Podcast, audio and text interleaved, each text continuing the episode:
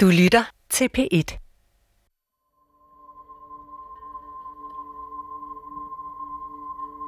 Lige pludselig så kunne jeg bare mærke, at hans hånd kom ned under dynen, og han begyndte at befamle mig og, og ja, masturbere på mig. Rune er omkring 9 år gammel første gang Jens forgriber sig på ham. Øjeblikket står i dag frostklart i Runes hukommelse. Men alt, hvad der sker i tiden efter overgrebet, er uklart. Jeg kan slet ikke huske dagen efter, eller hvad jeg har tænkt. Men det har i hvert fald ikke været slemt nok til at holde mig fra at komme, fordi at jeg havde stadig brug for et trygt flugtsted, og det var det eneste sted, jeg havde at tage væk hjemmefra. Så, så det gjorde jeg. Overgrebene foregår hjemme hos Runes veninde Mette, hvor moren bor alene med fire børn i en lejlighed. Jens har tryllebundet børnene i kvarteret med leg og penge og ture til bakken. Mettes mor har ikke mange penge eller overskud til børnene, så Jens er som en støtte for hende. Så købte han jo ting til øh, mine børn, fordi jeg, jeg havde ikke råd til at købe dyre mærketøj, det vel. Og så følte jeg, at jeg måtte gengælde det på en eller anden måde. Så der havde vi øh, et ekstra værelse der. Jens går fra at være en fremmed mand i gården til at være en del af livet i lejligheden. Han legede jo med os jo, ikke? Altså gav os opmærksomhed jo. Fordi det var noget, min mor ligesom haft, har haft svært ved, ikke?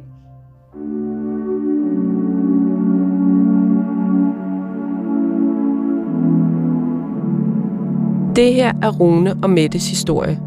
Det er en historie om en barndom, hvor en mand får seksuelle handlinger mellem en voksen og et barn til at føles helt normale. Og det er en historie om, hvordan den del af ens barndom kan være så svær at forholde sig til, at man lukker helt ned. Jeg hedder Maren Urban Svart, og du lytter til andet afsnit af serien Børnelokkeren. Jeg vil gøre dig opmærksom på, at der i afsnittet er beskrivelser af overgreb på børn.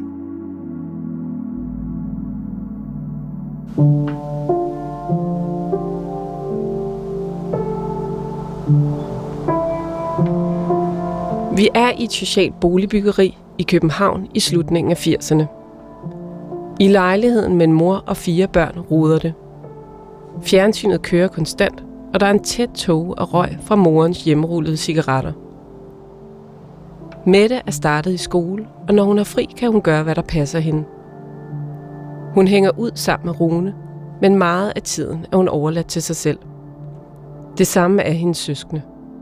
Jens er i lejligheden i weekenderne, og det er ikke kun mad og leg, han bidrager med. Hvad kan man sige? Han øh, opdragede os lidt i weekenderne. For eksempel, som jeg bildøren, når vi, når vi skulle ud af hans bil, eller lukke den. Øh, øh, løft fødderne, når, når du går.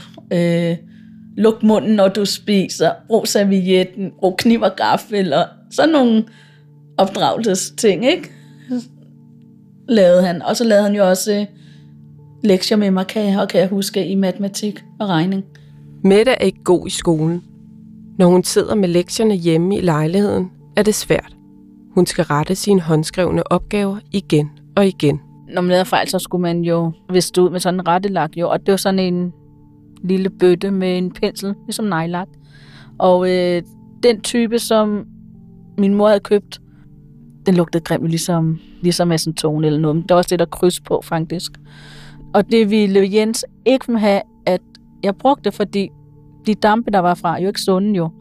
Så derfor købte han sådan en tus med rettelak i, som man så skulle presse ud, ligesom en sprittus, og så kunne man bruge det i stedet for. Mette har svært ved at læse. Hun er ordblind. Så Jens hjælper med at læse højt for hende.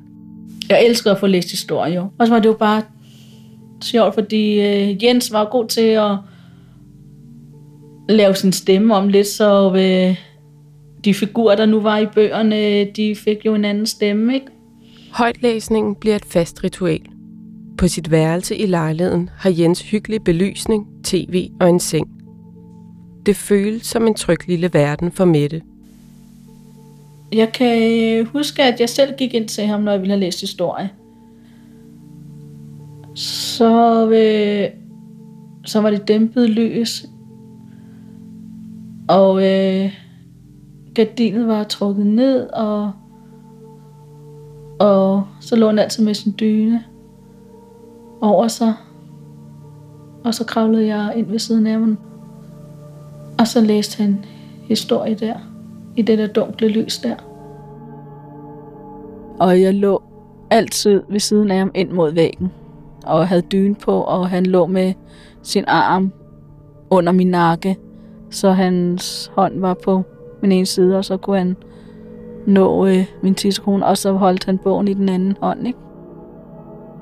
Så han øh, rørte ved min klitoris og min tissekone. Det var tidligt udviklet, så han kan tegne mine bryster også. Og læste, mens vi lå ved siden af hinanden.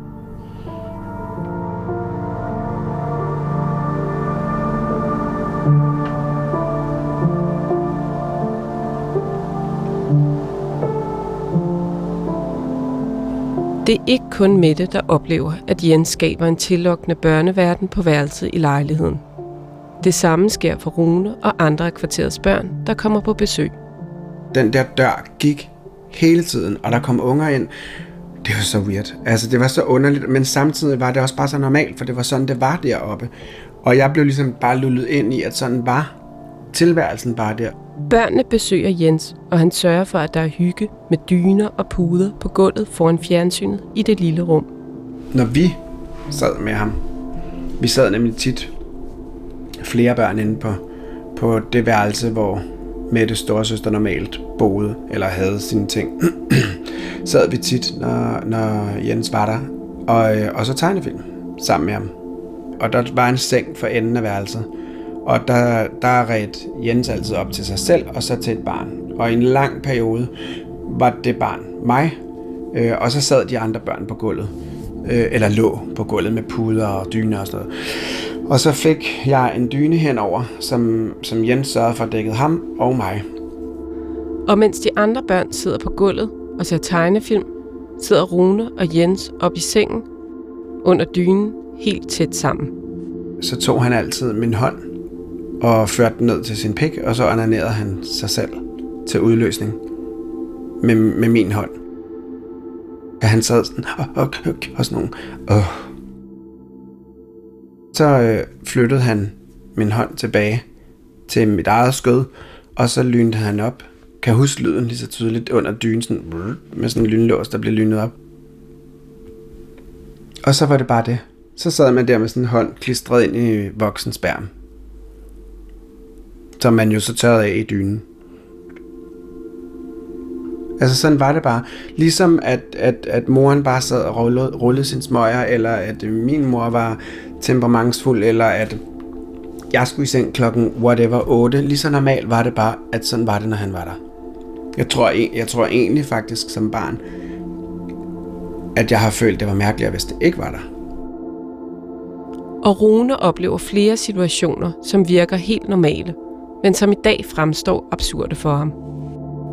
I det hele taget at komme i det hjem, hvor børn vrimlede ud og ind, til, ind til en voksen mand, der var børn helt ned til 6-7 års alderen, der bare gik ind. Også når jeg sad inde i stuen, og så nogle gange, så, så banker der sådan en lille fint bank på, og så, så blev døren bare åbnet. Ikke indenfra, men af et barn, der sådan kom ind, som bare sagde hej. Og så blev der bare peget, han er derinde. Så gik barnet derinde og lukkede døren. Det var fuldstændig som at være på en togstation. Døren gik uafbrudt i det hjem.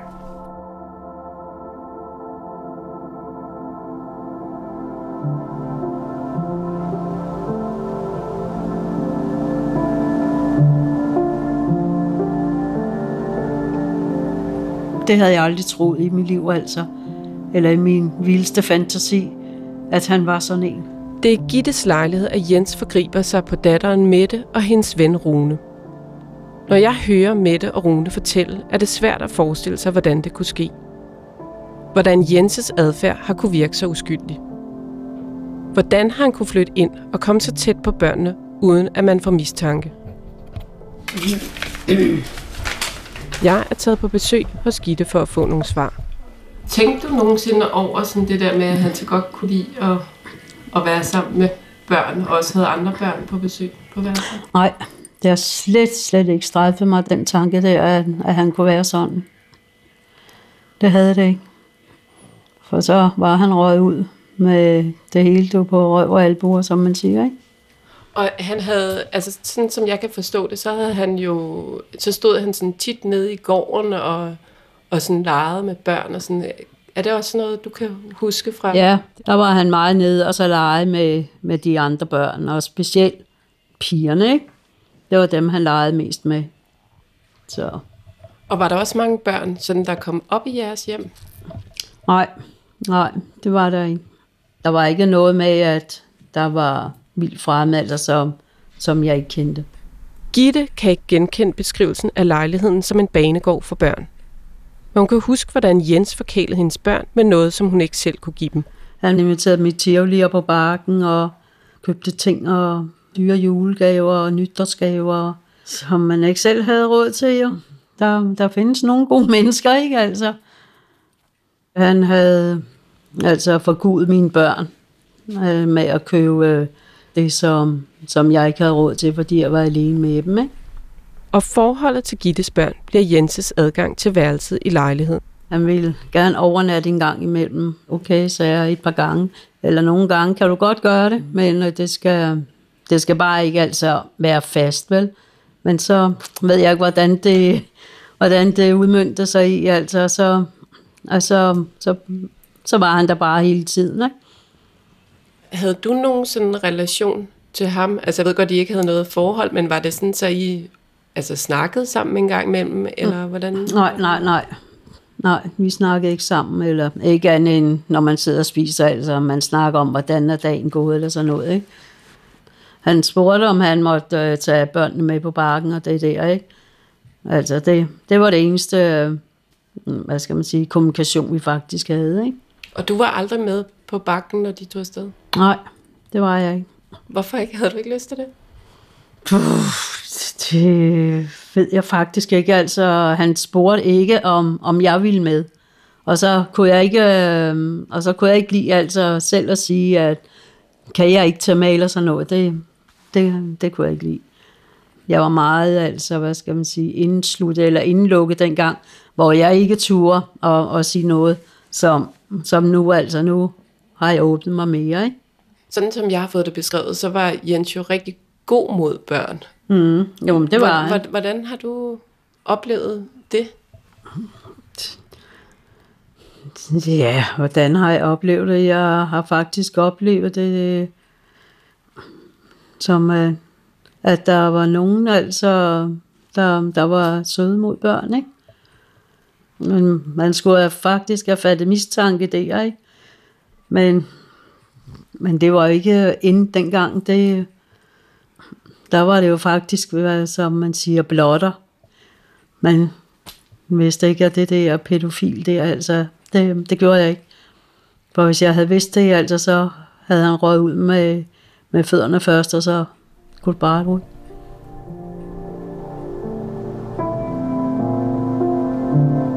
Jeg har stadig svært ved at forstå, at Gitte ikke fattede mistanke til Jens dengang i 80'erne. Især med det fokus, vi har på pædofili i dag. Kan det virkelig passe, at børnelokkere med slikkepinde og blottere med lange frakker var de eneste, man var bange for at kende til? Godmorgen, hej. hej.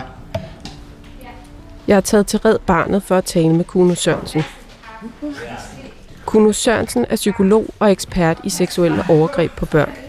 Og efter at jeg har sat ham ind i Mette og Runes historie, så giver han en kort karakteristik af Jens og børnenes forhold. Det er en voksen mand, som faktisk befinder sig rigtig godt i selskab med børn, og lege de lege, som børn gør. Og det giver jo en vældig tiltrækningskraft øh, i forhold til børn. Og Jens bruger meget af sin tid sammen med børnene. Men giver det mening, når Gitte fortæller, at man dengang ikke var mistænksom over for typer som Jens? Det tidspunkt, hvor det her foregik, som var i 1980'erne, der var der slet ikke nogen ordentlig forståelse af, at voksne begik seksuelle overgreb mod børn. Det var først noget, som egentlig udviklede sig op i 90'erne. Øh, der kom en meget stor sag omkring seksuelle overgreb i en daginstitution, hvor en pædagogmedhjælper blev dømt. Øhm, og først i 2001 øh, kom den første danske handlingsplan i forhold til at beskytte børn mod seksuelle overgreb. Så hvis de her børn i 80'erne var gået til deres forældre så vil en typisk reaktion være, ej, nu har du da for meget fantasi, og det passer ikke, og den søde, rare mand, det kan det da virkelig ikke passe. Hvor man slet ikke havde den samme opmærksomhed på, at børn rent faktisk gik rundt og blev udsat for seksuelle overgreb lige i nærmiljøet, hvor man var. Og når børnene har tillid til den voksne, er det umuligt at vide, hvad der er rigtigt og forkert. Jo yngre børnene er, jo sværere er det for dem at gennemskue, at det her er noget, som falder uden for normaliteten. Øh, og på den måde har voksne øh, en vældig magt i forhold til at definere, hvad er normalt, hvad er problematisk, hvad er uproblematisk. Og det til synligheden lykkes for den her seksuelle krænker at normalisere alt det, som han foretager sig sammen med børnene fordi de er blevet lullet ind i, at her er der en sød og omsorgsfuld person, og når man er sammen med søde og omsorgsfulde personer, så hører det her ligesom med. På den måde har han manipuleret og flyttet deres forståelse af normaliteten. For Rune og Mette skaber Jens en virkelighed, hvor alt hvad han foretager sig, opleves helt normalt og ikke skræmmende, faktisk det stik modsat. Det var jo en dejlig følelse, når han rørte ved en jo. Selvom man er barn, så har man jo øh, lystfølelser og punkter og sådan noget. Man ved jo bare ikke, hvad det er jo. Jens forgreb sig første gang på Rune, da Rune var omkring 9 år. Som han bliver ældre, ændrer overgrebende karakter. Måske har jeg været de der, de der 11-12. Og der var det på en måde også lidt spændende og farligt, fordi der var man også lidt mere bevidst om, at det var måske ikke helt sådan, det var med voksne og børn. Og så, øhm, og så kan jeg huske et par gange eller sådan noget, hvor jeg selv er gået ind til Jens det var, når han, det var, når han lå i sin seng. Et eller andet sted midt på natten, hvor det var bælmørkt, og man ikke kunne sove, og jeg har kunne høre Mette sove, og så, så er jeg bare listet ind, tror jeg. Kuno Sørensen beskriver, hvordan krænkeren hele tiden vil skubbe offrenes grænser. Det seksuelle overgreb bliver en naturlig følge af det, de foretager sig. Det er ikke noget, som er sket pludseligt. Det er noget, som er sket gradvist ved, at han igen langsomt har flyttet nogle grænser og opfattelsen af, hvad er det normale, hvad er det tilladelige, og langsomt gået frem, sådan så det i sidste ende er ende med at være reelle seksuelle overgreb. Og det der med det, det jo er rart, altså det er jo ikke rart at gøre det på ham, når han fører ens hånd. Det kan man jo ikke mærke noget ved. Øhm, men, men samtidig er der jo også noget ved at se, at han bliver så opstemt, når man er, altså at han bliver sådan helt øh, forløst. Ej, det er så klamt. Øhm, og så, øhm, og så det der med, at, at det jo netop ikke gør ondt, gør jo netop også, at når, så det er jo også noget, man måske tør opsøge selv. Fordi det er jo ikke så farligt. Og hvor man kan sige og mene om det, hvad man vil. Og jeg er også ligeglad, hvad folk mener om det. Fordi at summa summarum er, at man er stadig et barn, og øh, det er stadig en voksen, der har et ansvar for at sige nej. Og det er ligegyldigt, hvad barnet gør eller siger. Ikke?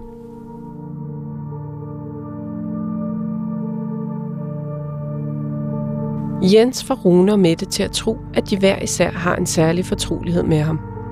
Jens har aldrig sagt, at det var en hemmelighed, eller sagt, at hvis du siger det til nogen, så sker det og det og det, eller været aggressiv eller noget, har han jo slet ikke. Jens hverken truer eller siger, at det er en hemmelighed. Han opfører sig bare, som om ingenting er ud over det sædvanlige. Jeg troede bare, når man sad derinde på værelset for eksempel, hvor han, han havde dynen over en, og vi sad og så tegnefilm, og han så sad og førte ens hånd ned til sin pik. Jeg havde bare ikke fantasi, tror jeg, til at, til at tænke, at han gjorde det med andre end mig. Jeg troede jo, jeg var speciel. Det var bare ikke i min bevidsthed, at, at det var muligt, at det kunne ske med andre.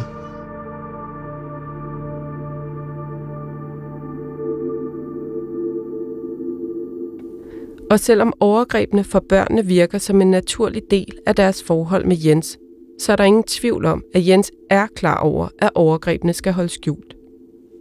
Jeg kan huske, at øh, hjemme hos min mormor, der var Jens der også, og så var der også nogle børn der Fordi han havde også øh, familier i min mormors gård, han så privat også. Og, øh, og så var nogle af de børn åbenbart oppe i min mormors lejlighed på det værelse. Og så læste han historie, og jeg lå ved siden af ham. Og så ville jeg i min have, at han rørte det ved mig. For det var altid det, han gjorde, når han læste historie. Så det var naturligt for mig jo. Øh, men, men det ville han ikke. Han sagde, ikke nu, ikke her. Så der rørte han ikke ved mig der. Selvom Jens ikke rører ved Mette hjemme hos hendes mormor, fortsætter han med at misbruge både Rune og Mette i overvis. Det lykkes Jens gradvist at skubbe børnenes grænser. Da Rune er omkring 12 år, er det 3-4 år siden, at Jens forgreb sig på ham for første gang. Det er gået fra at være besøg om natten til overgreb om dagen, og til at Rune selv opsøger Jens. Der kan jeg huske, at han ligger i en seng for enden af værelset. Og så øh, kommer jeg ind, og så øh, trækker hans dyne ned og, øh, og fører min hånd ned til sin pik, og jeg kan huske, den var stiv som et bræt og stod op i maven på ham, og så kan jeg huske, at han begyndte at, altså, brug, brugte min hånd til at onanere på sig selv, men så kan jeg også huske, at han på et tidspunkt tog mit hoved og pressede ned mod sin pæk, og det havde han aldrig gjort før. Sådan, jeg kan huske varmen fra den, og i mit ansigt, og sådan lugten af den, og jeg kan bare huske, at jeg tænkte et eller andet med shit, hvad er det, hvad er det jeg har rodet mig ud i, og også, hvad vil det næste være? Altså, og så kunne jeg bare mærke, at jeg blev bange. Og, han, og det skal lige siges, han, han tog ikke hårdt fat i mit hoved eller noget. Han pressede det stille og roligt ned. Og i det sekund, jeg trak mig tilbage og sagde, jeg kan ikke, så slap han mig. Og så lynede han op. Jeg gik ud af værelset og ind og lagde mig i sengen. Og håbede, kan jeg huske på, at han ikke kom ind.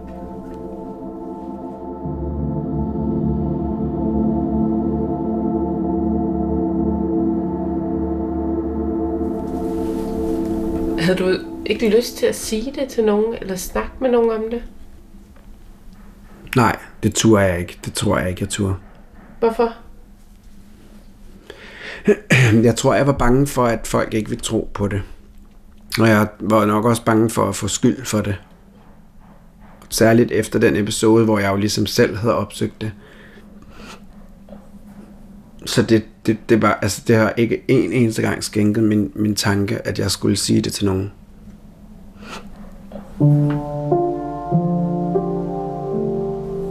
Og hvad med din relation til Jens? Altså, hvad sker der med den? Man kunne ikke mærke noget på ham efterfølgende overhovedet. Men til gengæld så stoppede det fra den dag af. Altså, der, der var no hard feelings, ingenting. Og der var jeg også blevet for gammel. Så det var bare hej og ikke andet. Rune siger fra over for Jens, men Mette kan ikke huske, hvordan overgrebene på hende stopper. Da de bliver ældre, glider Mette og Rune fra hinanden. Det æbber ligesom ud, da vi når op i de der 9. og 10. klasse. Og så efter det, så går jeg på gymnasie, og det gør hun ikke. Det gør ligesom, at man får en anden omgangskreds, og lige pludselig er hele det liv bare lagt langt bag en. Ikke? Og så æbbede det bare ud. Mette har fortrængt store dele af sin barndom og ungdom. Men Jens fortsætter med at være en del af hendes liv. For da Gitte og de yngste børn, altså også Mette, senere flytter fra lejligheden til hus, flytter Jens med. Nu som lejer er nogle værelser på første salen i huset. Han har bare været ven af familien, altså jeg har aldrig haft personligt forhold til ham som, øh, som sådan, altså. Han har bare altid været der. Jens er med til familiefødselsdage og nytårsfester. Men jeg har også bare, det har også bare altid været mærkeligt for mig at have fysisk, fysisk kontakt.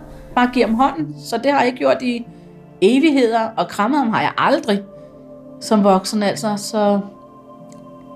Men nu ved jeg jo, hvorfor jeg ligesom synes, det altid har været mærkeligt. Og, og så hans lugt også. Altså, den har også øh, været altid ulækker for mig. Men det ved jeg også, hvorfor nu jo, ikke?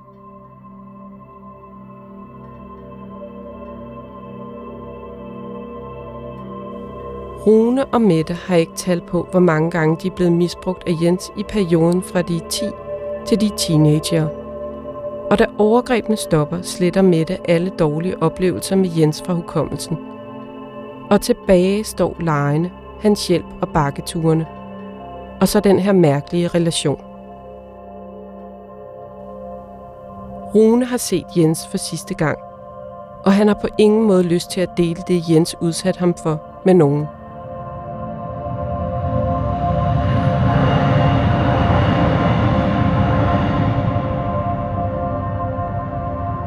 I fem år forsøger Rune at lægge alle de ubehagelige oplevelser med Jens bag sig. Men i slutningen af 90'erne, da Rune er omkring 20 år, kan han ikke længere holde tankerne om overgrebene væk. Så kom det op i mig, alle de her minder. Og selvom det er ubehageligt at tale om, så tager han mod til sig. Han vil ikke gå med det alene. Det var, hvis der er et menneske, der forstår mig, så er det hende, der selv har været i hele det der scenarie, og som kender ham og som vil kunne forstå, hvad der er sket om natten. Rune kontakter Mette uden at ane, at Jens også har forgrebet sig på hende. Han håber, at Mette vil tro på ham og bekræfte, hvad det er, der er sket. Jeg tror, jeg ringer til hende. Og så kommer hun hjem til mig, min lille etværelseslejlighed. Og så øh, har han noget at fortælle mig, og så fortæller han, at, øh, at Jens øh, har lavet overgreb på ham. Mettes reaktion på Runes bekendelser er langt fra den, han håber på. Og det får store konsekvenser for både Mette og Rune.